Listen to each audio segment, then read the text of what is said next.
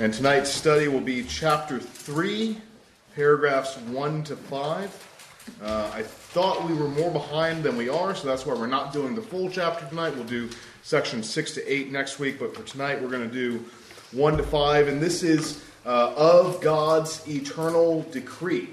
Um, and the contents of this chapter uh, are probably what people think of first when they think of Calvinism, when they think of Reformed theology, uh, are the things that are in this chapter, because it begins with a strong affirmation of God's sovereignty over all things. The chapter begins, God from all eternity did by the most wise and holy counsel of his own will freely and unchangeably ordain whatsoever comes to pass. And so the first thing I want to do tonight is Uh, talk about this statement really ought not to be a distinctive of Reformed theology. It is, and it is what we believe. What I mean by that, though, is it shouldn't be unique to us. This is actually just a mere claim of, of theism. Um, this is a claim that is uh, held by, by other religions that believe in a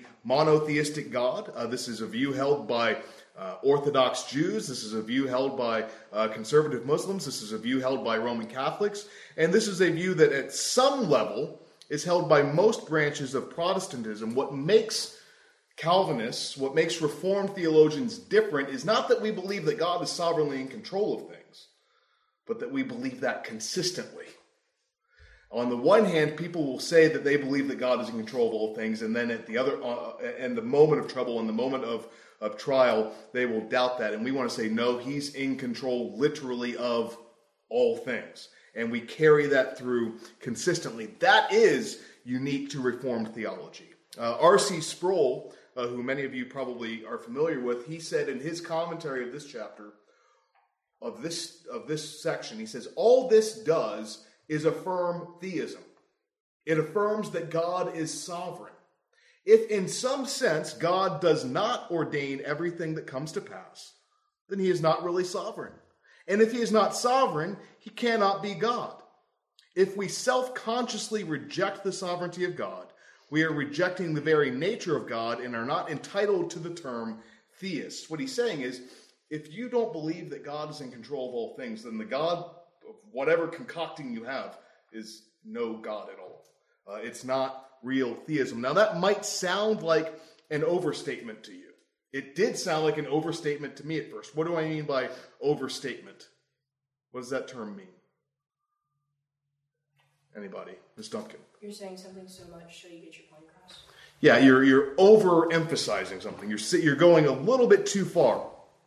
Uh, but let's let's think this through. Realistically, if we understand God to be an all-powerful being, which is generally that's how people would describe God, whether they believe in it or not, that's what the concept entails. There are three options on the intellectual table for you. There's one option is atheism. I do not believe such a being exists. I do not believe an all-powerful being exists. The other option is deism. This being exists, but he doesn't really care about us. That's the God of deism. God is all-powerful, he created all things, and then he walked away. The last option on the table would be us.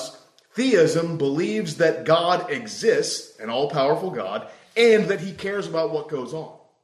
And if he exists, and there's nothing that's more powerful than him, and he has a vested interest in the goings-on, then he must be in control of it in some sense. So let's look at a couple of Bible passages uh, to get this straight in our mind. And I realize that some of these claims will sound big, but let's stick with it and we'll uh, address some questions later. But first of all, if you have your Bible, flip to Ephesians chapter one. Ephesians chapter one, and I'm going to read for us verses three to eleven. If anybody ever tells you that they are a Christian, but they deny predestination outright, Uh, take them to Ephesians chapter one, uh, because the Bible just straight up uses the word. Um, now, they, they may have different ways of understanding it. We'll talk about that later. But the word is in the Bible. We have to deal with it. All right, Ephesians chapter one, beginning in verse three. Blessed be the God and Father of our Lord Jesus Christ, who has blessed us in Christ with every spiritual blessing in the heavenly places, even as he chose us in him before the foundations of the world. So right, right, right, right off the bat, we've got God choosing to do something before creation is made. God has made a choice. He has chosen us to bless in Christ before the foundations of the world. Moving on. That we should be holy and blameless before him. And then here we go. In love, verse five, he predestined us, which just means to determine beforehand, for adoption as sons uh, through, through Jesus Christ, according to the purpose of his will, to the praise of his glorious grace, which he blessed us in the beloved. In him we have redemption through his blood, the forgiveness of our trespasses, according to what? The riches of his grace, which he lavished upon us in all wisdom and insight, making known to us the mystery of his will, according to his purpose. See, all of this is about what God has decided, what God has chosen, about God's intentions, which he set forth in Christ, a plan for the fullness of time to unite all things in him, in heaven and things on earth.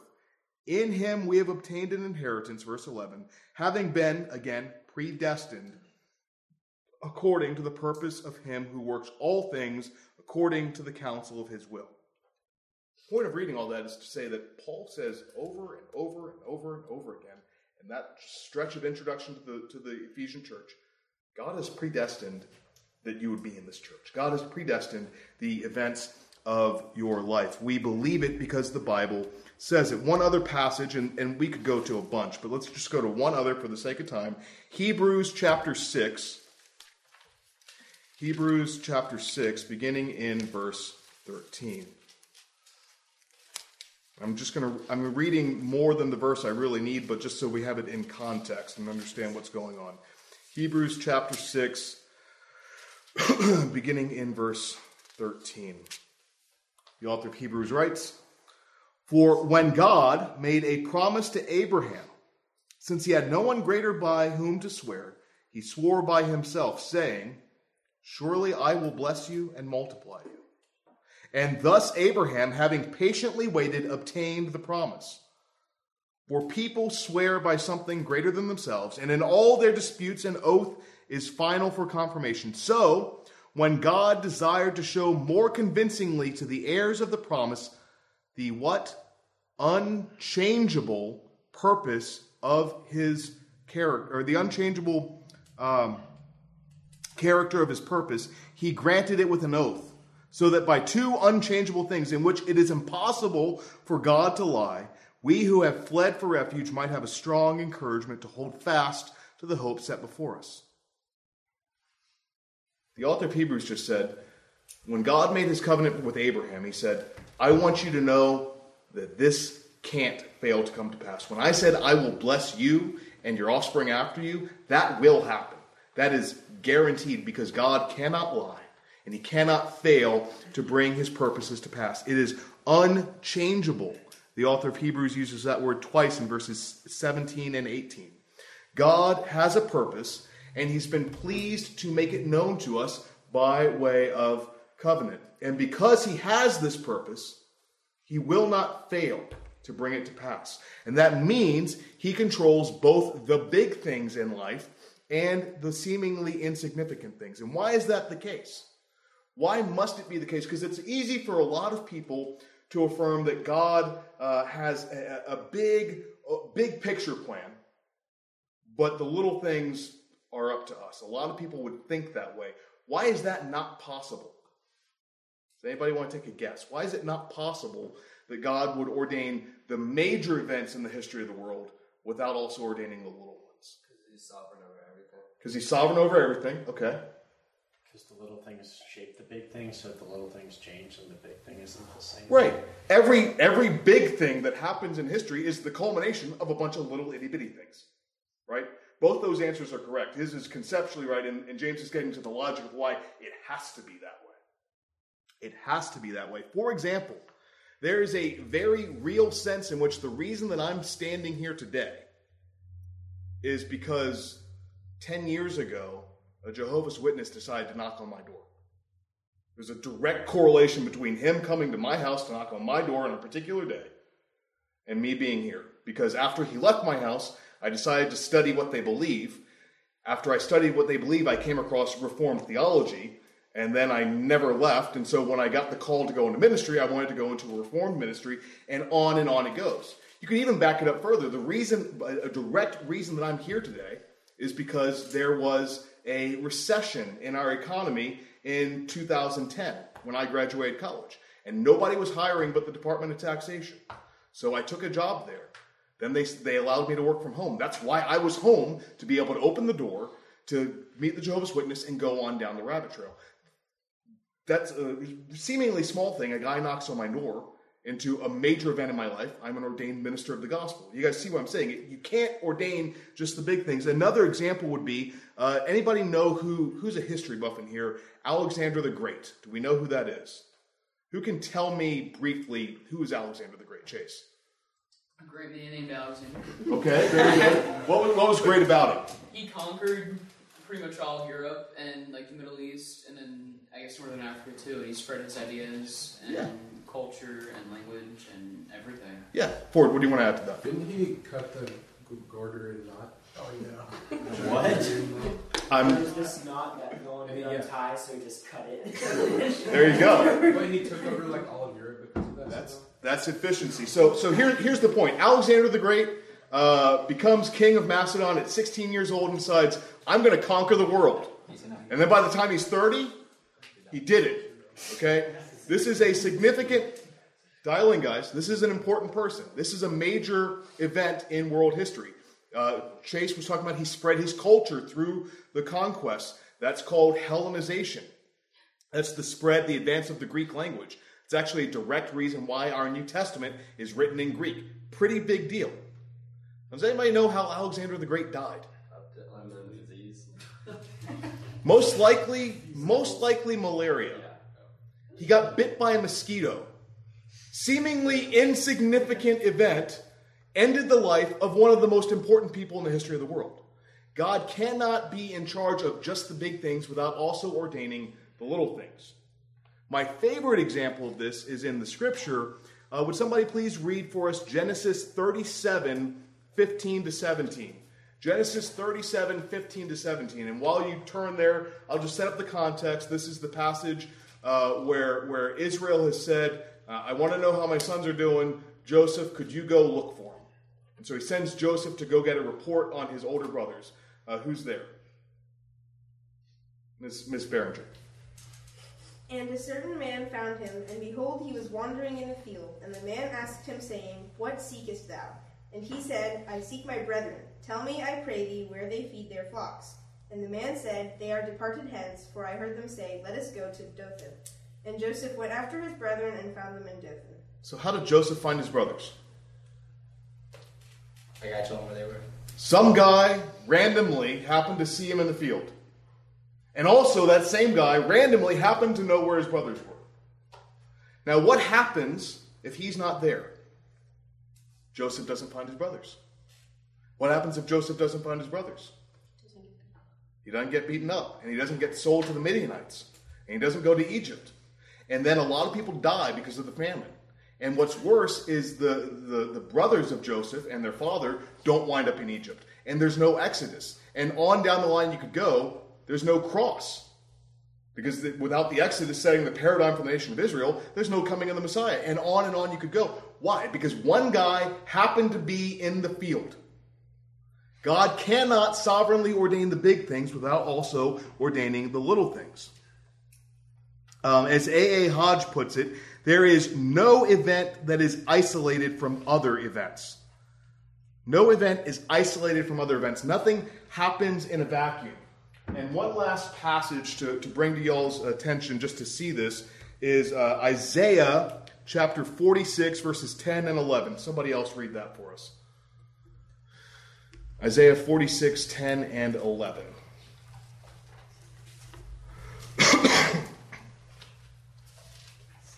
Mister Gamble. Declaring the end from the beginning and from ancient times. So this is the Lord speaking. Go on. He declares the end from the beginning and the ancient times. Things not yet done, saying, My counsel shall stand, and I will accomplish all my purpose. Calling a bird of prey from the east, the man of my counsel from a far country. I have spoken, and I will bring it to pass. Okay. I have purposed, and I will do it. Yeah, I have purposed, and I will do it. And that extends from the beginning of time to the end of time. That extends the calling of a man for his mission and the bird flying from the east. And everything in between. God has sovereignly ordained whatsoever comes to pass.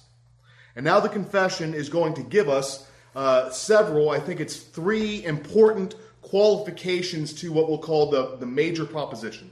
The major proposition is God has sovereignly foreordained everything that comes to pass.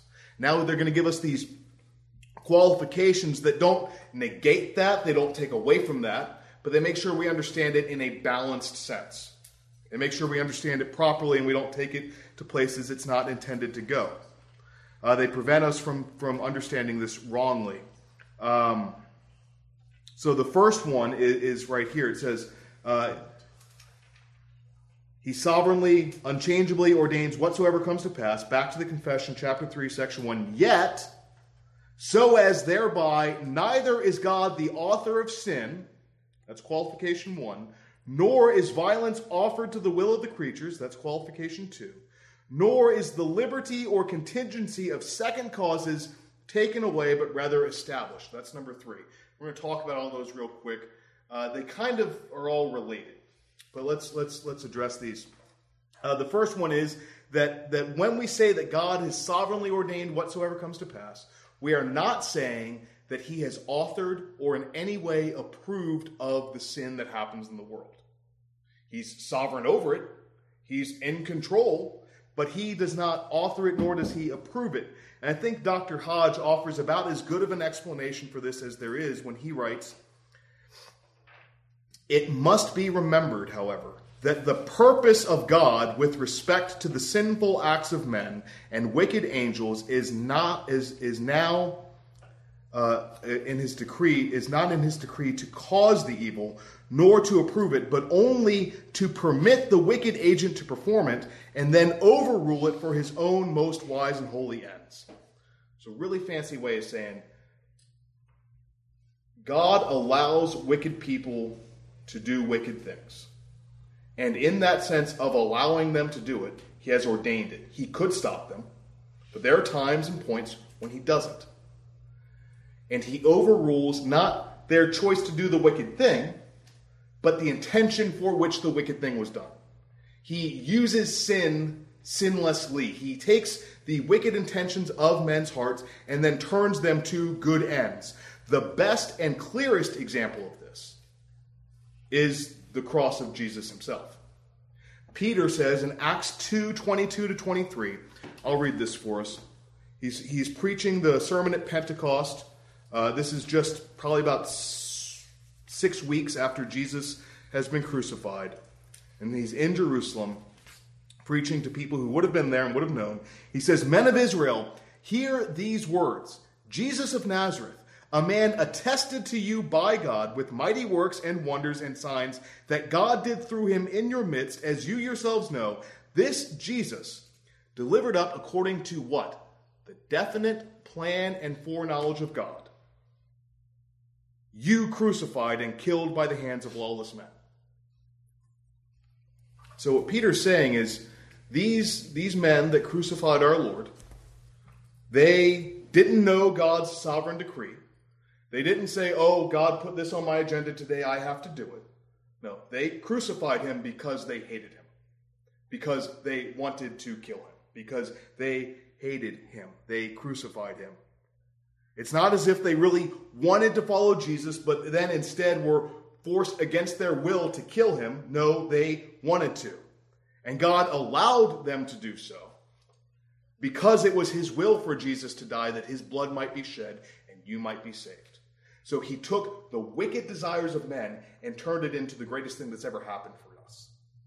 You guys see, he takes the wicked desires of men and turns them, not for man's intention, but for good. This is the same thing we see in Genesis chapter fifty and verse twenty, where uh, we've already talked about Joseph and his brothers. They, they hated him, they beat him, they sold him into slavery. And then God used their wicked act, not for their intention, which was to hurt their brother, but for his intention, which was to have Joseph there for the famine, have a plan in place to store up crops, to save lives, and ultimately that would lead to Christ. They had a one intention, God had another one, and he used their act for his will. That is what we're saying. God is not the author or approver of sin. And this does dovetail right into the second qualification, uh, which is which is that violence is not offered to the will of the creatures. Violence is not offered to the will of the creatures. We, and we have to be careful how we use this word and how we understand it, because it's loaded with a lot of baggage. We do freely choose our actions. We do freely choose our actions. Chad Van Dixhorn, who's a professor at Westminster Theological Seminary, says, God is sovereign, but in a very real way, we are free, and in every way, we are responsible for our actions. So how is it that, that God has sovereignly ordained everything that comes to pass, and yet violence is not offered to my will? It's because my will does whatever my nature tells it to do. And God is the one who can change my nature should he so desire. But when he changes my nature, then I freely act in accord with it. Um, this may sound like a silly illustration to some of you, but uh, some people